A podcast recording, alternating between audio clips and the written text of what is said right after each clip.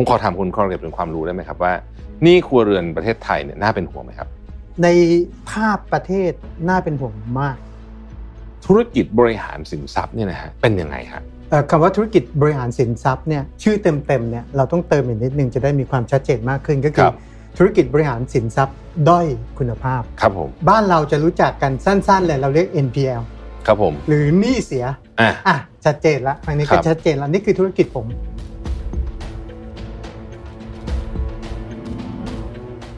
ก็เดี๋ยวก็ขอถามนิดนึงเพราะว่าไหนๆมีผู้เชี่ยวชาญมากับเราเนี่ยผมเนี่ยเชื่อว่าหลายท่านอยากรู้จริงๆแล้วหนี้ของภาคเอกชนล่ะครับหนี้ธุรกิจหนี้ของบริษัทหนี้อะไรพวกนี้น่าเป็นห่วงไหมครับเมืองไทยหรือว่ายังอยู่ในเกณฑ์ที่พอไหวถ้าถามผมวันนี้นะครับภาพธุรกิจที่เป็นบิ๊กไซส์บิ๊กเบิ้มผมไม่ห่วงเขามีประเด็นทางออกเขาไปของเขาได้นะครับ SME ต่างหาก SME ต่างหากเป็นสิ่งที่ผมค่อนข้างเป็นห่วง Mission to the Moon Continue with your mission Mission to the Moon brought to you by Number 24 ผู้ให้บริการ Shutterstock ในประเทศไทยแต่เพียงผู้เดียวให้การใช้งานลิขสิทธิ์เป็นเรื่องง่ายทุกการใช้งานสร้างสรรค์อย่างมั่นใจให้ Number 24 Shutterstock ตอบทุกการใช้งานคอนเทนต์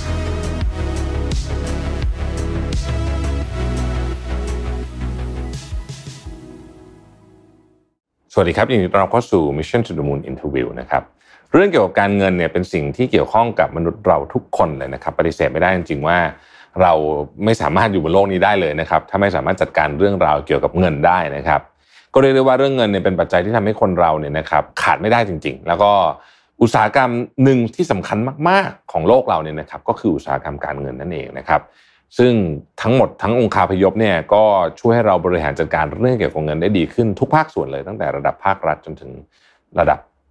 ย่อยที่สุดก็คือตัวเราเองนะครับซึ่งหลายคนเนี่ยก็อาจจะคุ้นเคยกับธุรกิจแบบธนาคารนะครับซึ่งทำหน้าที่เป็นตัวกลางนะครับในการรับฝากเงินให้กู้เงินอะไรแบบนี้ซึ่งสมัยนี้เราก็เห็นได้ว่าธนาคารเนี่ยก็ทำให้เราทำธุรกรรมทางการเงินได้ง่ายขึ้นนะครับแล้วอีกกลุ่มธุรกิจทางการเงินที่ผมเชื่อว่าทุกท่านรู้จักกันดีอยู่แล้วนะฮะนั่นก็คือกลุ่มธุรกิจประกันภัยแล้วก็ประกันชีวิตนั่นเองนะครับอันนี้ป้องกันความเสี่ยงต่างๆนานาพวกนี้นะครับแต่จริงๆแล้วเนี่ยนอกจาก2กลุ่มธุรกิจนี้แล้วเนี่ยยังมีอีกกลุ่มธุรกิจนึงที่น่าสนใจไม่แพ้กันนะครับนั่นก็คือธุรกิจ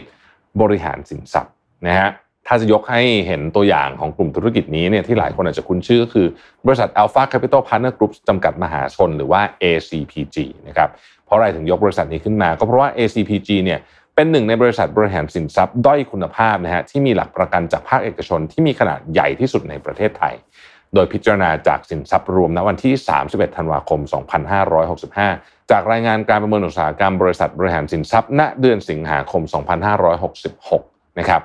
ซึ่งจะทำโดยบริษัท Ipsos จำกัดนะฮะฟังมาถึงตรงนี้เนี่ยหลายท่านก็จะยังงงว่าให้มันคือธุรกิจอะไรมันบริหารสินทรัพย์ไม่บริหารยังไงนะครับเดี๋ยวผมจะพาทุกคนไปทำความเข้าใจกันในหลากหลายแง่มุมเกี่ยวกับเรื่องธุรกิจบริหารสินทรัพย์นะครับซึ่งวันนี้เราก็มีแขกรับเชิญพิเศษนะครับมาร่วมพูดคุยกับเรานะครับนั่นคือคุณกรกิจคำเรืองฤทธิ์นะครับ CFO จาก ACPG นะครับสวัสดีคุณกรกิจครับสวัสดีนะครับคุณกรกิจครับผมสวัสดีครับเป็นเกียรติอย่างยิ่งนะครับที่มาร่วมรายการกับเราในวันนี้นะครับผมก่อนอื่นเลยเนี่ยต้องขออนุญาตถามก่อนเลยนะครับว่าธุรกิจบริหารสินทรัพย์เนี่ยนะฮะเป็นยังไงฮะภาพใหญ่ของมันเป็นยังไงได้ครับจริงๆคำว่าธุรกิจบริหารสินทรัพย์เนี่ยชื่อเต็มๆเนี่ยเราต้องเติมอีกนิดนึงจะได้มีความชัดเจนมากขึ้นก็คือธุรกิจบริหารสินทรัพย์ด้อยคุณภาพนะครับเนี่ยพอเติมเต็มปุ๊บเนี่ยเราจะมีความเข้าใจมันมากขึ้นแล้วส่วนใหญ่แล้วเนี่ยบ้านเราจะรู้จักกันสั้นๆเลยเราเรียก NPL ครับผมหรือหนี้เสียชัดเจนละอันนี้ก็ชัดเจนละนี่คือธุรกิจผมนะครับธุรกิจบริหารสินทรัพย์ด้อยคุณภาพเนี่ยหลักๆแล้วเนี่ยมันเกิดจากการที่เราเนี่ยเข้าไปลงทุนนะครับซื้อตัวหนี้เสียหรือ NPL เนี่ยมาจากสถาบันการเงินนะครับแล้วก็บริหารจัดการให้เกิดกระแสเงินสดขึ้นนะครับในกระบวนการในการบริหารจัดการเนี่ยมันก็จะมีการเกิดขึ้นของสิ่งที่เราเรียกว่าทรัพย์สินรอการขายโดยหลักๆเนี่ยมันก็คือพวกหลักประกันต่างๆเนี่ยครับที่เราได้จากการที่เราได้ตัว NPL มาแล้วก็ได้ทรัพย์เหล่านั้นมาเป็นหลักประกันนะครับแล้วเราก็เอาทรัพย์เหล่านั้นเนี่ยขายออกเพื่อสร้างกระแสเงินสดนี่คือ นี่คือภาพรวมธุรกิจของเราคือเราลงทุนใน NPL แล้วก็บริหารจัดการให้ได้เงินกลับมานะครับสำหรับ ACPG เองนะครับเนื่องจากว่าธุรกิจเหล่านี้เนี่ยทั้ง NPL NPA เนี่ยมันเกี่ยวข้องกับระบบสินเชื่อนะครับของบ้านเรานะครับระบบสินเชื่อต่างๆเนี่ยมันมีทั้งระบบที่ผ่านทางสถาบันการเงินเป็นแบงก์กับ non bank นะครับมีสินเชื่อเยอะแยะเต็มไปหมดสินเชื่อบัตรเครดิตสินเชื่อส่วนบุคคลสินเชื่อบ้านสินเชื่อธุรกิจนะครับเพราะฉะนั้นจริงๆภาพรวมของระบบสินเชื่อมันค่อนข้างกว้างแต่สำหรับ ACPG เนี่ยเราก็แบบเล็กลงไปอีกเราไม่ได้ประมูล NPL ของทุกตัวนะครับในฝั่งของเราเองเนี่ย NPL เราเนี่ยเราเลือกนะครับที่จะประมูลสินทรัพย์ด้อยคุณภาพเนี่ยเฉพาะสินทรัพย์ที่มีหลักประกันนะครับเท่านั้นนะครับหลักๆเลยเป็นแบบนั้นส่วน NPA ที่เราได้มาในพอร์ตเนี่ยหลักๆแล้วเนี่ยเป็นทรัพย์สินที่เป็นผลพลอยได้หรือกระบวนการต่อเนื่องจาก NPL ที่เราได้มานะครับงั้นก็อันนี้ก็เป็นภาพหลักๆของธุรกิจครับครับก็คือ NPL ก็คือ non performing loan ใช่ไหมก็คือการเวลาสถาบันการเงินเขาให้กู้ไปแล้วมันเกิดชำระหนี้ไม่ได้แบบนั้นนะฮะแต่ว่าในนั้นเนี่ยพอเราเอาเฉพาะอันที่เป็นมีหลักประกันมาเราเรียกว่า non performing asset ใช่ไหมครับใช่ครับก็คือเป็นมันมีหลักประกันอะไรบางอย่างเช่นอาจจะเป็นอาคารที่ดินหรืออะไรก็แล้วแต่ครับใช่ไหมครับก็ในฝั่งของเราเนี่ยตอนประมูลซื้อตรงนี้สำคัญมากเพราะว่าเราเนี่ยเข้าไปดูตัวหลักประกันเนี่ยในรายละเอียดนะครับทั้งที่ตั้งทั้งประเภทว่าเป็นหลักทรัพย์ประเภทไหนเป็นคอนโดเป็นที่ดินเปล่าเป็นอาคารอย่างไรเป็นบ้านที่อยู่อย่างไรแล้วการกระจายตัวของทรัพย์สินเหล่านี้เป็นสิ่งที่สำคัญมากครับส่วนใหญ่หลักๆจะเป็นอสังหาริมทรัพย์ไหมครับหรือว่าไม่จำเป็นหลักๆเป็นอสังหาริมทรัพย์ครับหลักๆเป็นแบบนั้นเลยครับสำหรับธุรกิจเรานะครับครับทีนี้ก็เลยอยากจะถามว่าธุรกิจนี้ฟังดูเป็นธุรกิจที่มีความเฉพาะเจาะจงพอสมควรนะครับแล้วอยากถามว่าเส้นทางว่า ACPG มาสนใจธุรกิจนี้เข้ามาในธุรกิจนี้เนี่ยมันมีเรื่องราวอย่างไรบ้างครับผมโอเคครับต้องบอกเรื่องของบทบาทของธุรกิจเราใช้คำว่า AMC อาจจะเคยคุ้นกับคำว่า AMC มาเยอะแล้วนะครับมันคือบริษัทบริหารสินทรัพย์นะครับในฝั่งของเราเนี่ยบทบาทของ AMC เนี่ยจริงๆผมขออนุญาตแบ่งเป็นภาพหลักๆ3ภาพแล้วกันนะครับในภาพใหญ่เลยนะครับภาพใหญ่เลยละเราเนี่ยมีบทบาทในส่วนของการขับเคลื่อนเศรษฐกิจนะครับของประเทศนี้ถามว่าขับเคลื่อนยังไงเราย้อนกลับไปนึกถึงภาพของการในระบบสินเชื่อนะครับระบบสินเชื่อหลักๆเนี่ยมี2กลุ่มที่เกี่ยวข้องก็คือผู้กู้กับคนปล่อยเนาะมี2ส่วนนะครับเมื่อผู้กู้และคนปล่อยเนี่ยเดินการปล่อยกู้ชำระเงินที่กู้คืนได้ตามปกติระบบเศรษฐกิจก็จะหมุนวนไปได้ต่อเงินไปได้แต่ให้วงจรเนี้ยมันหยุดแปลว่าอะไรแปลว่ามันไม่มีการชำระหนี้ครับแปลว่าฝั่งผู้กู้เองไอ้ตัวลูกหนี้เหล่านี้ก็ติดไม่สามารถเทิร์นเป็นกระแสเงินสดในฝั่งเขาได้ทุกอย่างเนี่ยในแง่ของเศรษฐกิจเนี่ยมันติดไปหมดเลยถ้าเรานึกภาพในอดีตมันก็จะเคยมีการติดแบบนี้ในธุรกิจบ้านเรามาแล้วนะครับสิ่งที่เราเข้าไปช่วยคืออะไรเราช่วยทั้งสองคนนะเราไม่ได้ช่วยคนใดคนหนึ่งนะครับในฝั่งสถาบันการเงินเนี่ยเราก็เข้าไปนะครับเฮ้ยคุณมีหนี้เสียใช่ไหมมาผมรับส่งมอบจากคุณมางั้นสิ่งที่เราทำกับสถาบันการเงินก็คือว่าผมไปปลดภาระหนี้เสียในบาลานซ์ชีทของคุณนะครับผมไปเติมสภาพคล่องให้คุณนะครับเอาเงินที่ผมไปซื้อพอร์ตจากคุณเนี่ยให้คุณไปโฟกัสบนการปล่อยสินเชื่อดีกว่าคุณไม่ต้องมายุ่งเรื่องการจัดการปัญหากับตัวหนี้สินที่เป็นเสียแบบนี้นะครับเพราะอะไรเพราะว่าพวกผมเนี่ยมีความชำนาญเฉพาะในเรื่องการจัดการกับตัวหนี้เสียกับตัว NPL นะครับอันนี้มันจะทำให้ตัวภาคของสถาบันการเงินเองเนี่ยโฟกัสกับสิ่งที่เขาควรทำเป็นหลักได้นะครับอันนี้คือฝั่งของผู้ปล่อยกู้ฝั่งของผู้กู้ก็คือลูกค้าทั่วไปลูกหนี้ทั่วไปนะครับเราอ่ะต้องบอกว่ามีกระบวนการหลายอย่างเลยให้เหมาะกับความสามารถในการชำระของ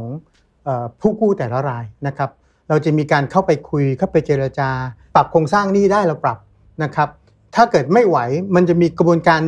ต่อยังไงให้มันสามารถที่จะขับเคลื่อนได้เพื่อช่วยให้ลูกหนี้สามารถกลับมามีที่ยืนผมใช้คำนี้กลับมามีที่ยืนกลับมามีสภาพคล่องในการเดินธุรกิจต่อในการเดินสิ่งที่เขามีอยู่ในชีวิตประจำวันนะครับอันนี้ก็จะเป็นภาพแรกเลยภาพใหญ่ๆของธุรกิจภาพที่สองคือภาพที่เป็นธุรกิจละภาพที่เราอ่ะสามารถที่จะสร้างโอกาส grab โอกาสต่างๆเกิดขึ้นได้ทั้งขาที่เป็นเศรษฐกิจขาขึ้นและเศรษฐกิจที่เป็นขาชะลอตัวหรือขาลงถามว่าทำได้ยังไงนะครับทั้งขึ้นทั้งลงแล้วทำเศรษฐกิจได้ก็คือผมยกตัวอย่างในเรื่องของการเศรษฐกิจที่ชะลอตัวในขาลงนะครับสิ่งที่ตามมาหลังจากธุรกิจขาลงที่เราจะเห็นกันก็คือว่าลูกหนี้ไม่สามารถชำระหนี้ได้นะครับแบงก์เก็บเงินไม่ได้ธุรกิจติดขัดไปหมดนะครับก็จะเริ่มมีการปล่อยหนี้เสียเหล่านี้ NPL เหล่านี้เข้ามาในตลาดสิ่งที่เกิดขึ้นก็คือว่าเราเข้าไปช่วยซื้อนะครับ NPL เหล่านี้เข้ามาช่วยบิ้วฐานของธุรกิจเราให้มันเตรียม NPL เอาไว้ในการที่จะปรับให้มันเป็นกระแสเงินสดในอนาคตงั้นนี่คือในช่วงของเศรษฐกิจขาลงเนี่ยเราก็จะเก็บสามารถเป็นโอกาสที่เราจะเก็บนะครับขยายฐานธุรกิจเราเศรษฐกิจขาขึ้นนะครับขาขึ้นเนี่ยลูกหนี้ผู้กู้ต่างๆเนี่ยจะมีความคล่องตัวนะครับในการหมุนเงินงั้นความสามารถในการชำระหนี้เขาเนี่ยค่อนข้างสบายละนะครับประกอบกับไอ้ตัวทรัพย์สินรอการขายที่เราตะกี้เราคุยกันนะมันก็มีสภาพคล่องมากขึ้นมีโอกาสที่จะเปลี่ยนมือและขายได้มากขึ้นงั้นก็จะเห็นว่าในวงจรของเราเนี่ยทั้งขาขึ้นและขาลงเราสามารถที่จะสร้างโอกาสให้กับธุรกิจเราได้ทั้งคู่นะครับสองภาพละนะครับภาพใหญ่เรื่องเศรษฐกิจภาพที่สองคือเรื่องของธุรกิจนะครับภาพที่สามเนี่ยเนื่องจากว่าเซกเตอร์เราเนี่ยเป็นเซกเตอร์ที่อยู่ภายใต้แบงก์ชาติเนาะครับผมนะครับแล้วก็เป็นเซกเตอร์ที่แบงก์ชาติเนี่ยรู้ว่าเป็นเซกเตอร์ที่แบบมีความสำคัญมากนะครับธุรกิจเราเองเนี่ยในฝั่งของแบงก์ชาติเนี่ยมันไปคู่กับธุรกิจของแบงกิ้งกับธุรกิจของการปล่อยสินเชื่อเราจะโตคู่กันเพราะว่าตราบใดที่มีการปล่อยสินเชื่อหนี้เสียมันวิ่งตามครับหนี้เสียมันวิ่งตามตลอดแล้วพอมันเกิดหนี้เสียขึ้นก็จะมีธุรกิจอย่างเราที่เข้าไปซับเรื่องของปัญหาต่างๆไม่ว่าปัญหาที่ตัวสถาบันการเงินเองหรือปัญหาที่ตัวลูกหนี้เองนะครับเราจะเข้าไปช่วยพยุงแล้วก็ทำให้ธุรกิจมันหมุนต่อไปได้เพราะฉะนั้นแบงก์ชาติส่งเสริมนะครับธุรกิจเราอย่างชัดเจนนะครับครับโอ้ก็ฟังดูแล้วเนี่ยเป็นธุรกิจที่มีความซับซ้อนพอสมควรนะฮะมีต้องมีหลายส่วนที่ต้องทำความเข้าใจอยู่เยอะเหมือนกันเนี่ยนะครับทั้ง ACPG เองเนี่ยทำมา15ปีแล้วครับ15ปีแล้วใช่ไหมครับ15ปีนี้เนี่ยเราน่าจะผ่านเรื่องราวมามากมายนะครับมีเรื่องอะไรที่เป็นรู้สึกว่าเป็นเรื่องที่น่าสนใจในการทำธุรกิจเป็นสิ่งที่เป็นความยากหรือบางอย่างเป็นโอกาสนะฮะที่เห็นบ้างไหมครับโอเคที่พอจะแชร์ได้แล้วกันนะฮะได้ครับได้ครับผมขออนุญาตเล่าประวัติของACPG เนี่ยแบ่งเป็น3ยุคแล้วกันเนาะนะครับยุคแรกเนี่ยเป็นยุคที่ต้องบอกว่าเป็นยุคเริ่มต้นละกันนะครับเป็นยุคเริ่มต้นยุครวบรวมทรัพยากรสัพพะกำลังอะไรหลายๆอย่างนั่นคือยุคแรกเดี๋ยวผมลงรายละเอียดให้ยุคที่2เป็นยุคที่เราเริ่มเก็บสะสมความมั่งคั่งแล้วนะครับแล้วก็เป็นยุคที่เกี่ยวข้องกับตัวบริษัทปัจจุบันที่เรารันอยู่นะครับยุคสุดท้ายผมขอนิยามว่าเป็นยุคก้าวกระโดดนะครับเอากลับไปที่ยุคแรกก่อนจริงๆธุรกิจเราเนี่ยเกิดขึ้นตั้งแต่ปี40เนาะวิกฤตต้มยำกุ้งเลยนะครับวิกฤตต้มยำกุ้งถ้าจำสภาพกันได้สมัยนั้นเนี่ยทุกอย่างติดขัดหมดนะครับเรามีการล้มคลืนของสถาบันการเงิน56แห่งในการมีการปิดกันนะครับมีการจัดตั้งสมัยก่อนเราเรียกกัน bad bank good bank นะมีการจัดตั้งสถาบันที่เข้ามาจัดการเรื่องของหนี้เสียทั้งกระบวนการเลยนะครับเกิด JV ระหว่างต้องบอกว่าเป็นองค์กรระดับชาติที่เขาบอกว่ามีความชำนาญเฉพาะในการบริหารจัดการเรื่องนี้เลยเรื่อง NPL เรื่อง NPA นะครับเกิด joint venture ขึ้นระหว่าง2ที่คือ1คือ GE Capital อันที่2คือ Goldman Sachs นะครับ2ที่เนี่ยเขาขึ้นมาเซตอัพนะครับตัวฐานที่อยู่ในบ้านเราเ เพื่อเข้าไปประมูลซื้อหนี้เสียที่เกิดจากวิกฤตต้มยำกุ้งเข้ามาบริหารยุคนี้ครับเป็นยุคที่ทาง2พาร์ทเนอร์เนี่ยนำบุคลากรผู้เชี่ยวชาญจากเมืองนอกซึ่งจริงๆแล้วก็คือ CEO ของเราปัจจุบันเข้ามาตั้งแต่ยุคนั้นเลยยุคปี40นะครับนำระบบงานเข้ามานำกระบวนการทำงานเข้ามานะครับเสร็จปุ๊บเนี่ยในยุคนี้ก็จะเป็นเรื่องที่เราปรับระบบงานปรับกระบวนการให้เข้ากับไทยแลนด์ให้เข้ากับประเทศเรานะครับกฎหมายบ้านเราเป็นยังไงในแง่ของกระบวนการของทางตัว NPA ทรัพย์สินรอการขายหรือกระบวนการที่บังคับเรื่องของการขายทอดตลาดนะครับก็ปรับเรื่องเหล่านี้ทำให้กระบวนการต่างๆแน่นนะครับที่สำคัญเลยก็คือว่าองค์กรระดับโลกเนี่ย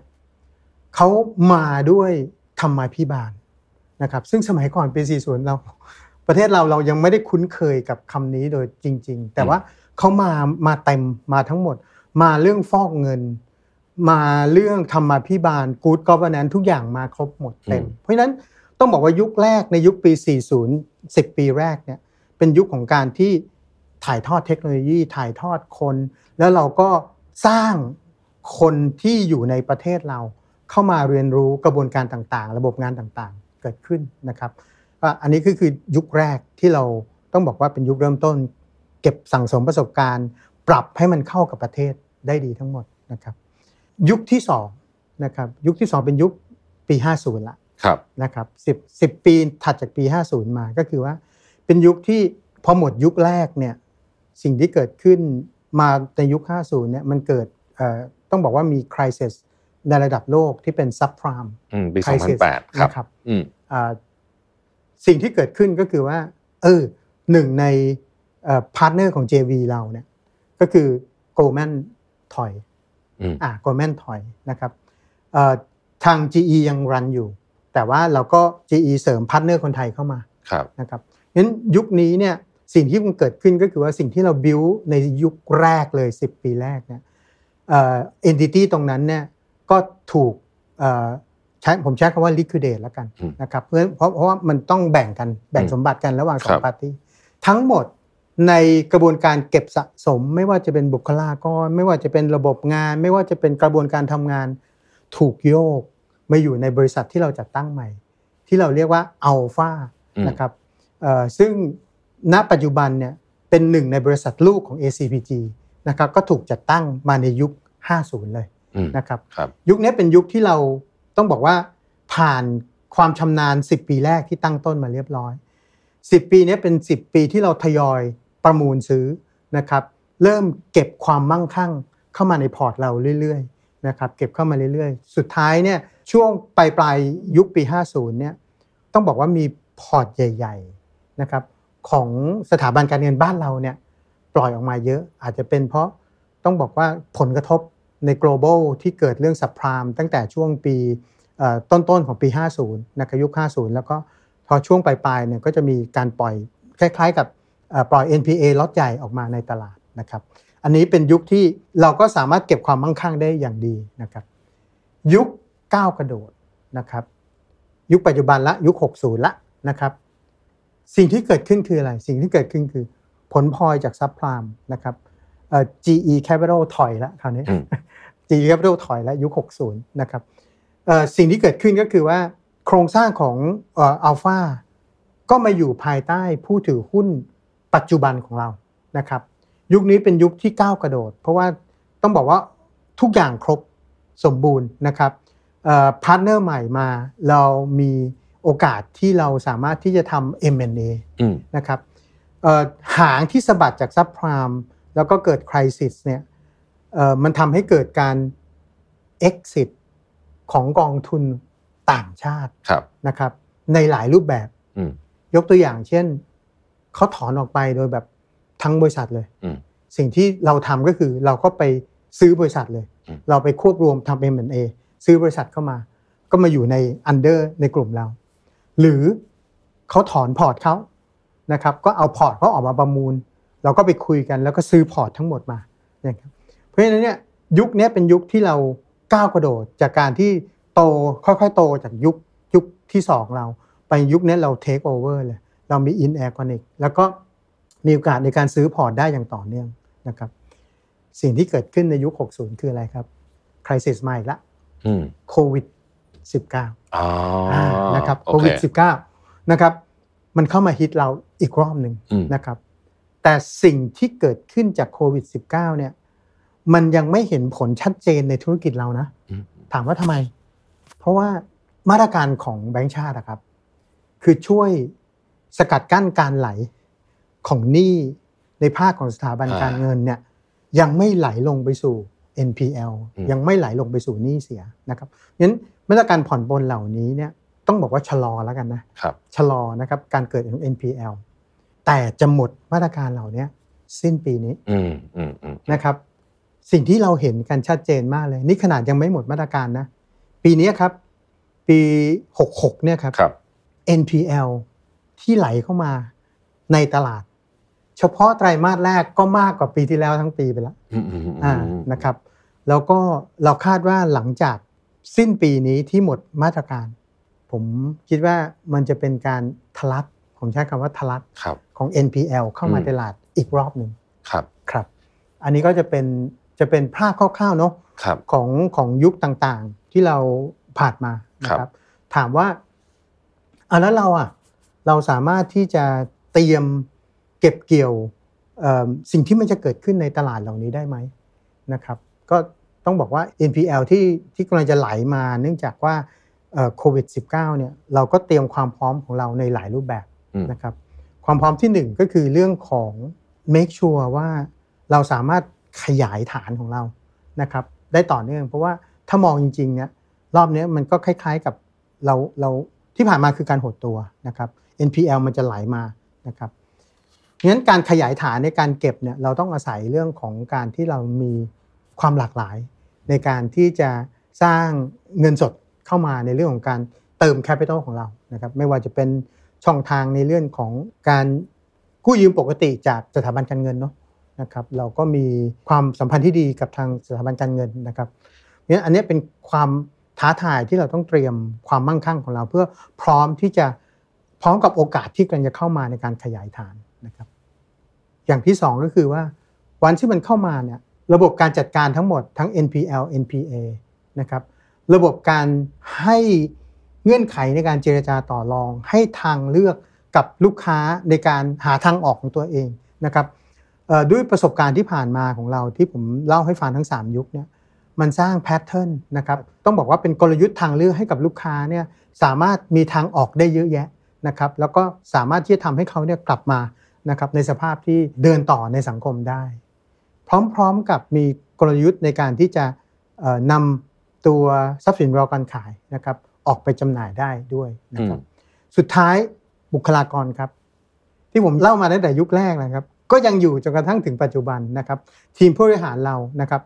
นอกจากทีมผู้บริหารแล้วคีย์แมนหลักๆนะครับที่เป็นคนในการ execute คนในการเจรจาต่อรองก็เป็นคนที่เราทำงานร่วมกันตั้งแต่ยุคนั้นนะครับก็ยังทำงานอยู่กับเรานะครับอย่างต่อเนื่องนะครับประกอบกับต้องบอกว่าวันนี้เนี่ยสิ่งที่เรา build ให้เป็นวัฒนธรรมองค์กรยึดหลักบนธรรมาภิบาล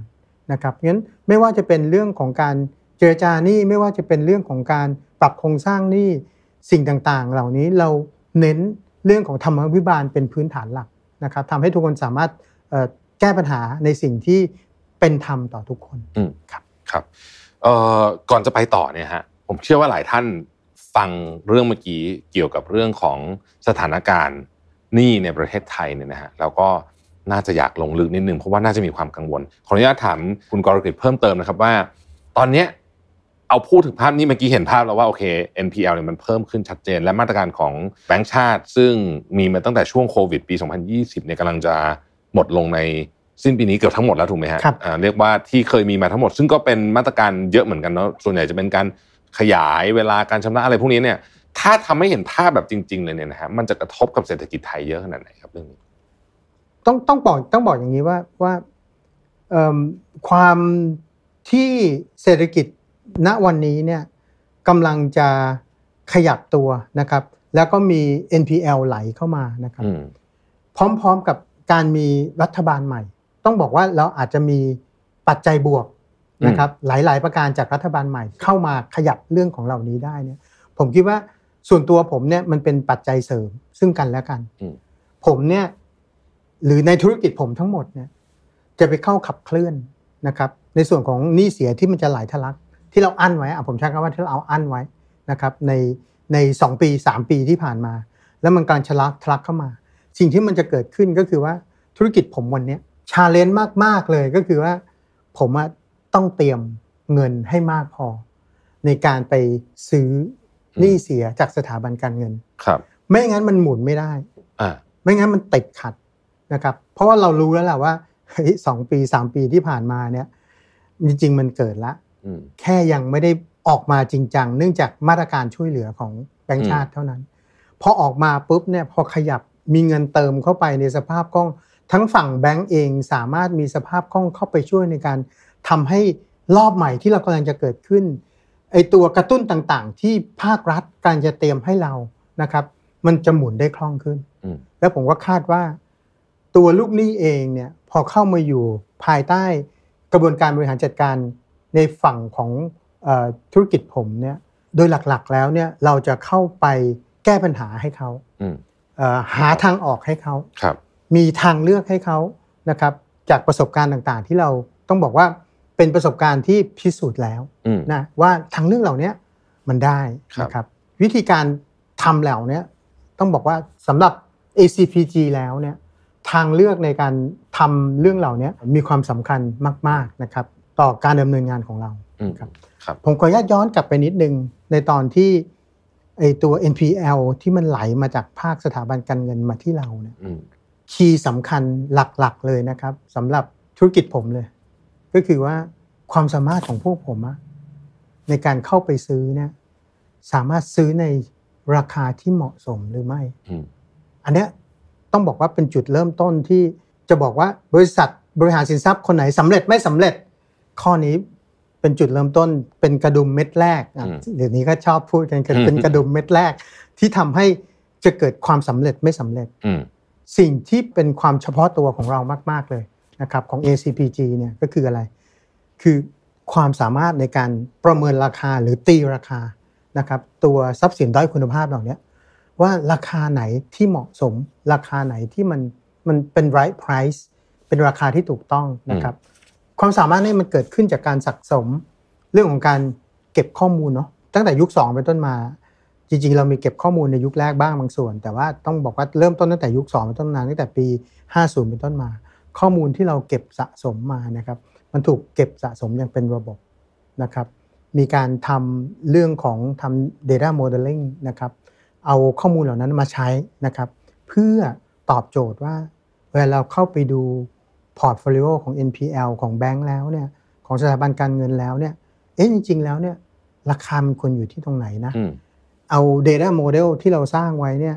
มาปรับใช้ในการประเมินราคาที่เหมาะสมอันนี้ต้องบอกว่าเป็นความเฉพาะตัวและเป็นความชำนาญที่ได้รับการถ่ายทอดมาเป็น secret weapon นะครับแล้วก็องค์กรเราก็พัฒนารูปแบบการบริหารงานในการที่จะตัดสินใจทุกอย่างเนี่ยภายใต้รูปแบบของการที่มีข้อมูลมาซัพพอร์ตนะครับมีกระบวนการที่ใช้ข้อมูลเหล่านี้มาเป็น information ในการซัพพอร์ตนะครับเพราะฉะนั้นกลับมามองในภาพเศรษฐกิจใหญ่เนี่ยตามที่เรามองว่าปัจจัย NPL ที่ไหลเข้ามาเราเสริมเงินเข้าไปมีปัจจัยกระตุ้นจากภาครัฐที่วันนี้ที่เตรียมให้เราเดินทางหลายรอบนะครับผมว่าปีหน้าเราหมุนได้แน่ๆนะครับจริงๆวันนี้เราเห็นแล้วล่ะว่าการปรับ GDP ของบ้านเราเนาะปีนี้ปรับลงนิดหน่อยจากเดิมที่เคยคาดไว้แต่ว่าปรับขึ้นปีหน้าอย่างนั้นให้ท่านผู้ชมมองเห็นชัดเจนว่าผมว่าปีหน้าเราไปได้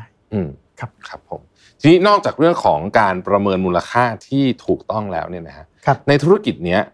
มีความท้าทายอะไรที่เรียกว่าเป็นความท้าทายใหญ่มากๆอีกไหมฮะนอกจากเรื่องนี้ที่ว่าต้องมีครับความท้าทายที่2หลักๆเลยก็คือว่าเป็นแมกโรแฟกเตอร์เนาะเป็นแฟกเตอร์ภาพใหญ่ผมกล่าวอย่างเงี้ยเป็นภาพใหญ่ในระดับของบ้านเรานะครับกับปัจจัยของความเหวี่ยงของราคาของทรัพย์สินรอการขายรวมกับนโยบายภาครัฐที่เราแตะไปหน่อยแล้วนโยบายภาครัฐเช่นผมยกตัวอย่างนโยบายภาครัฐเช่นการที่เขาสนับสนุนเรื่องของการลด ค่าธรรมเนียมในการโอนอะไรพวกนี้นะครับการโอนการจดจำนองรถเพื่อส่งเสริมเรื่องของที่ดินให้มันขับเคลื่อนได้อะไรอย่างเงี้ยเรื่องเหล่านี้สิ่งที่มันเข้ามาเนี่ยคือเราก็ประเมิน risk จากปัจจัยที่เราต้องบอกว่าเป็น uncontrol เนาะเป็นปัจจัยที่เราควบคุมไม่ได้แล้วนอกเหนือจากปัจจัยที่เราควบคุมได้มี LTV อะไรพวกนี้เกี่ยวกับหมดมันเข้ามา impact อะไรบ้างมันเข้ามา impact เราอะไรบ้างอันที่1ก็คือว่า1มันเข้ามา impact ตัวความสามารถในการขยายฐานของเราเนาะเนี่ยคือแฟกเตอร์ที่ถามว่าเฮ้ยมันเกิดเหตุการณ์เหล่านี้สิ่งที่มันเกิดขึ้นเราจะขยับมันยังไงเราจะแก้ปัญหายังไงอันเนี้ยก็ต้องยกความสามารถให้กับทางทีมบริหารทั้งหมดของเรานะครับที่เข้ามาดูสิ่งที่เรารันมาตลอด15ปีคอนเนคชั่นที่เรามีนะครับมันสามารถที่จะมาบริหารจัดการแล้วก็หาไอ้ตัวฟันดิ้งเข้ามาทดแทนในสิ่งที่เราขาดไปได้ฝั่งสุดท้ายเนี่ยที่จะเป็น impact กับเราก็คือว่านโยบายในฝั่งของคนที่เป็น regulator เราregulator เราผมกับเซกเตอร์ของสถาบันการเงินเราอยู่ภายใต้แบงก์ชาติเนาะนะครับงั้นนโยบายของแบงก์ชาติเนี่ยก็มีส่วนต่อการขยับธุรกิจเราในภาพใหญ่ด้วยเห็นชัดๆเลยที่เมื่อกี้ผมแตะไปแล้วก็คือว่าพอเกิดเหตุการณ์ขึ้นปุ๊บแบงก์ชาติออกนโยบายในการผ่อนปลนเรื่องของการไหลของหนี้จัดชั้นต่างๆมาที่หนี้เสียเพราะฉะนั้นเนี่ยกระบวนการทั้งหมดมันก็ไม่ได้หมุนตามธรรมชาติไม่ได้หมุนตามไซเคิลมันปุ๊บช่วงแรกๆที่นโยบายเริ่มขึ้นมันก็จะอัน NPL ก็จะไม่มีออกมาในตลาดอันๆในขณะที่ช่วงนั้นน่ะมันกำลังจะผ่านไปแล้ววันนี้เราเห็นสัญญาณละชัดเจนว่ามันมาแล้วนะนะครับ Big Wave ของ NPL จะมาอีกรอบละปีนี้ชัดผมว่าปีหน้าชัดมากกว่าอีกนะครับงั้นอันเนี้ยมันเกิดขึ้นจากนโยบายของ regulator เรานะครับแน่นอนเกิดขึ้นภายใต้ความตั้งใจดีนะครับทุกอย่างการที่เรามีเวลามากขึ้นมันทำให้ทุกปาร์ตี้สามารถเตรียมพร้อมได้มากขึ้นทั้งฝั่งของผู้ปล่อยกู้ฝั่งของผู้กู้และฝั่งของผมเองที่จะต้องเก็บสะสมความมั่งคั่งเพราะรู้แล้วว่ามันจะเกิดอะไรขึ้นในปีนี้ปีหน้านะครับงั้นปัจจัยท้าทายเหล่านี้นะครับเป็นผลที่ทำให้ความพร้อมที่เกิดขึ้นของแต่ละสถาบันแต่ละบริษัทบริหารสินทรัพย์เนี่ยต้องมีการบริหารจัดการตัวเองเตรียมพร้อมกับเรื่องเหล่านี้ที่จะเข้ามาอย่างต้องบอกว่าสุดขั้วครับแล้วดอกเบี้ยล่ะครับคุณกรดอกเบี้ยที่ตอนนี้ขาขึ้นทั่วโลกแล้วเมืองไทยเองก็ดูเหมือนจะคงจะต้องตามเขาไปด้วยเนี่ยมาส่งผลต่อธุรกิจเราไหมครับจริงๆต้องบอกว่าในภาพใหญ่ส่งผลมากนะครับแต่ยังโชคดีที่บ้านเราเนาะยังไม่ได้ขึ้นไปสูงเท่าเมืองนอกไม่ดุเดือดเท่าเมืองนอกเขานะครับต้องบอกว่าวันนี้แก๊ประหว่างตัวอัตราดอกเบี้ยนโยบายระหว่างเรากับฝากเมืองนอกเนี่ยจริงห่างกันประมาณ 3-4% ใช่เยอะมากนะครับเยอะมากสิ่งที่จะเป็นปัญหาในเรื่องนี้นะในสำหรับบ้านเราในตลาดบ้านเราเลยก็คือว่า flow ของ capital นะครับแน่นอนครับมันเหมือนน้ำมันจะไหลไปหาที่ที่มันได้ผลตอบแทนเยอะได้กระแสกว้างขึ้นนะครับเพราะฉะนั้นเนี่ยอันเนี้ยต้องบอกว่าเป็น challenge หลักแปลว่าอะไรแปลว่าโอกาสที่เราจะเอาความมั่งคั่งเหล่านี้มาสะสมเพื่อให้ต่อยอดขยายฐานธุรกิจของเราเนี่ยเราก็จะมีต้นทุนสูงขึ้นอันนี้ชัดเจนเลยอันนี้ impact ผมละอันนี้ impact ผมละผมก็จะมีต้นทุนในการที่จะแบบบริหารจัดการสูงขึ้นนะครับแต่ว่าก็ในแง่ของลูกค้าเองเราไม่ใช่แบงค์เนาะเราไม่ได้เป็นการบริหารเพื่อการแบบไปคิดดอกเบี้ยปล่อยกู้ collect กันมารายเดือนเหมือนแบงค์นะครับแต่ว่าสิ่งที่เราทำก็คือว่าเราหวังว่าเศรษฐกิจที่มันกำลังขยับรอบนี้มันทำให้ความสามารถในการชำระของลูกค้าเราที่เคยเป็นหนี้เสียเนี่ยเขาคล่องตัวขึ้นเขาสามารถกลับมาจ่ายขึ้นเพื่อเราที่จะเทิร์นเหล่านี้กลับมาเป็น cash flow ได้ดีมากขึ้นเช่นสมมุติเงิน 10,000 บาทเข้ามาก็น่าจะช่วยอย่างนี้ใช่ไหมฮะจริงๆถ้าถามผมนะอาจจะต้องรอความชัดเจนอีกทีนึงแต่ผมมั่นใจว่าไอ้นโยบาย 10,000 บาทเนี่ยจริงๆโฟกัสหลักเนี่ยมันคงไปในเรื่องของเป็นลักษณะของการบริโภคจับจ่ายใช้สอยบริโภคเป็นหลักมันเป็น consumer support จากทางภาครัฐนะครับซึ่งอาจจะไม่ได้ลงมาโฟกัสในอินดัสทรีที่เป็นการแก้หนี้ระดับใหญ่มากนักเท่าไหร่ครับผมขอถามคุณคอร์เก็บเป็นความรู้ได้ไหมครับว่าหนี้ครัวเรือนประเทศไทยเนี่ยน่าเป็นห่วงไหมครับ ในภาพประเทศน่าเป็นห่วงมากเราอยู่แต่ระดับเกิน90ไปแล้วรอบนึงช่วงนี้เราลดลงมาหน่อยก็ถือว่าหายใจได้คล่องตัวนิดนึงนะครับสิ่งที่มันจะเกิดขึ้นก็คือว่าถ้าหนี้ครัวเรือนเราเนี่ยอยู่ในระดับสูงมากๆแปลว่าอะไรแปลว่าคนกู้ต่อไม่ได้แล้วนะผมเต็มหมดละวงผมเต็มหมดทุกที่แล้วผมไม่รู้จะไปกู้กับที่ไหนอ่ะนะครับเพราะฉะนั้นการเกิดขึ้นของหนี้ครัวเรือนระดับสูงเนี่ยมันจะทำให้เกิดการล็อกของธุรกิจอีกรอบนึงนะครับก็ยังโชคดีที่เราเนี่ยมีส่วนในการแก้ปัญหาเรื่องหนี้ครัวเรือนในภาคของภาพรวมด้วยเหมือนกันเพราะว่าเราเองนะครับเราแน่นอนนะครับอย่างที่ผมเล่าให้ฟังคือว่าเรามีกลยุทธ์มากมายเลยที่เข้าไปเสนอทางออกนะครับให้กับลูกค้าเรา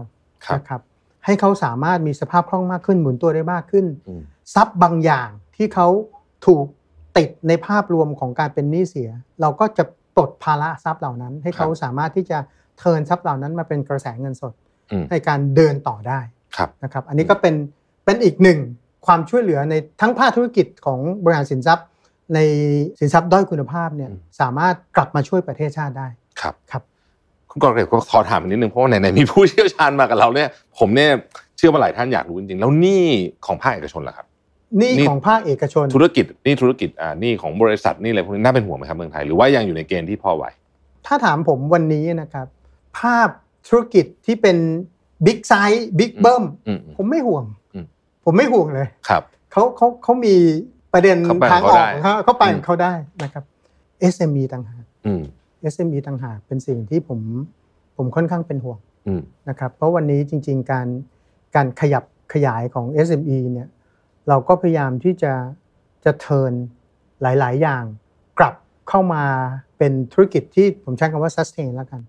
สิ่งที่เป็นห่วงสำหรับผมนะ SME ไปได้แต่ไม่ sustain บ้านเราก็คือยั่งยืนเนาะคุณอาจจะไปได้ในแบบช่วง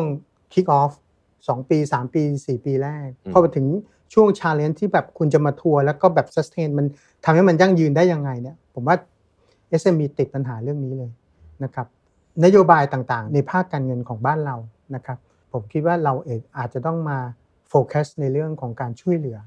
นะครับภาคธุรกิจในฝั่งของ SME ให้มากขึ้นมากกว่านี้นะครับในฝั่งของผมนะครับแน่นอนหนี้ที่มาที่ผมเนี่ยมันมีหนี้ธุรกิจในส่วนของตัว SME เข้ามาด้วยนะครับเพราะฉะนั้นหนี้ธุรกิจในฝั่งของ SME เนี่ยเราก็สามารถเป็นส่วนหนึ่งที่เข้าไปเป็นกลไกในการช่วยเหลือเขาได้ด้วยเหมือนกันนะครับครับคุณกรกิจครับเป้าหมายต่อไปของ ACPG คืออะไรครับโอเคครับจากตะกี้ที่ผมเล่าให้ฟังครับเรื่องที่เราคาดว่าจะมีการไหลทะลักของ NPL ที่จะเข้ามาในช่วงต่อจากนี้ไปนะครับงั้นทางเราเองเนี่ยเราก็ต้องเตรียมนะครับเตรียมเงินทุนเอาไว้นะครับสำหรับที่จะเข้าไปลงทุนนะครับใน NPL เหล่านี้นะครับในฝั่งของเราเนี่ยต้องบอกว่าทางเลือกใน Capital Market เนี่ยเป็นทางเลือกที่ดีนะครับเราอยากจะระดมทุนผ่านนะครับการออกหุ้นนะครับแล้วก็เข้าไปจดทะเบียนในตลาดหลักทรัพย์นะครับสิ่งที่มันเกิดขึ้นรอบนี้เนี่ยต้องบอกว่าเป็นโอกาสที่ดีมากนะครับสำหรับประชาชนทั่วไปเลยที่จะมาสามารถเข้ามาเป็นเจ้าของนะครับบริษัทที่เก็บสะสมความสามารถต่างๆมาตลอดนะครับมีผู้บริหารนะครับที่มีประสบการณ์สามารถที่จะมีความสามารถเฉพาะในเรื่องของการบริหารจัดการ NPL NPA นะครับมายาวนานเกินกว่า20ปีนะครับมีระบบงานนะครับมีกระบวนการทำงานนะครับที่เป็นระดับสากลแถมปรับให้เข้ากับเงื่อนไขทางกฎหมายของบ้านเราเรียบร้อยแล้วด้วยนะครับประกอบกับการทำงานทุกอย่างอยู่ภายใต้ผมใช้คำว่าธรรมาภิบาลนะครับที่เรายึดถือปฏิบัติมาตั้งแต่เริ่มต้นเลยนะครับไม่ได้เป็นตามยุคตามสมัยแต่เราทำมาตั้งแต่เริ่มต้นที่เราได้รับการถ่ายทอดกระบวนการในการทำงานมานะครับเพราะฉะนั้นรอบนี้ต้องถือว่าเป็นโอกาสที่ดีมากเลยนะครับสำหรับประชาชนที่มีโอกาสในการเข้ามาเป็นเจ้าของนะครับในการขับเคลื่อนบริษัทเหล่านี้แถมนะครับเรายังเป็นกลไกหนึ่งในการที่จะให้ขยับเศรษฐกิจแล้วก็เดินต่อไปได้ด้วยนะครับ ACPG ตั้งใจนะครับที่จะออกหุ้นเพิ่มทุนนะครับโดยเรายื่น filing กับทางกลต.เรียบร้อยแล้วเมื่อเดือนกันยายนนะครับเพื่อให้ประชาชนมีโอกาสนะครับได้เข้ามาเป็นเจ้าของนะครับธุรกิจที่สามารถที่จะขับเคลื่อนเศรษฐกิจของประเทศนี้ไปด้วยกันนะครับโดยภาพรวมเนี่ยเราก็จะนำหุ้นเพิ่มทุนที่ออกขายในตลาดประมาณสัก1,000 ล้านหุ้นนะครับก็เศษๆมีนิดหน่อยนะครับ1,000 ล้านหุ้นแล้วก็ราคาพาวันนี้เราอยู่ที่ประมาณสัก2 บาทนะนั่นคือราคาพาแต่ว่าราคาที่เสนอขายอันนี้เดี๋ยวคงต้องรอดูใกล้ๆครับครับวันนี้เนี่ยต้องขอบคุณคุณกรกฤตมากๆเราได้ความรู้เยอะจริงๆในเรื่องนี้นะครับแล้วก็ได้พูดคุยกันถึงเรื่องสภาพเศรษฐกิจปัจจุบันด้วยแล้วก็เรื่องที่ควรจะต้องระมัดระวังด้วยผมเชื่อว่าหลายท่านฟังไปเนี่ยก็คงจะได้หลากหลายแง่มุมนะครับวันนี้กราบขอบพระคุณมากเลยนะครับขอบคุณครับขอบคุณครับโอ้วันนี้นะครับผมเชื่อว่าเราได้รู้ลึกซึ้งมากขึ้นเกี่ยวกับธุรกิจบริหารสินทรัพย์มากขึ้นเยอะเลยผมเชื่อว่าก่อนที่คุณจะฟังเอพิโซดนี้ถ้าไม่ได้อยู่ในวงการเนี่ยอาจจะงงว่าเอ๊ะเขาทำอะไรยังไงกันนะครับแต่วันนี้ได้ข้อมูลได้ไอเดียเพิ่มขึ้นมากเลยทีเดียวนะครับยังไงผมต้องขอขอบคุณคุณกรกฤตมากๆเลยนะครับที่ให้เกียรติมาร่วมพูดคุยกับเราในวันนี้สำหรับวันนี้เราขอตัวลาไปก่อนนะครับแล้วพบกันใหม่ในเอพิโซดต่อไปนะครับสวัสดีครับ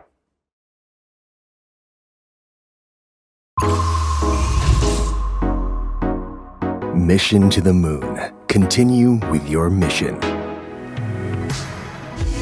Mission to the Moon. Presented by Number 24 ผู้ให้บริการ Shutterstock ในประเทศไทยแต่เพียงผู้เดียวให้การใช้งานลิขสิทธิ์เป็นเรื่องง่ายทุกการใช้งานสร้างสรรค์อย่างมั่นใจให้ Number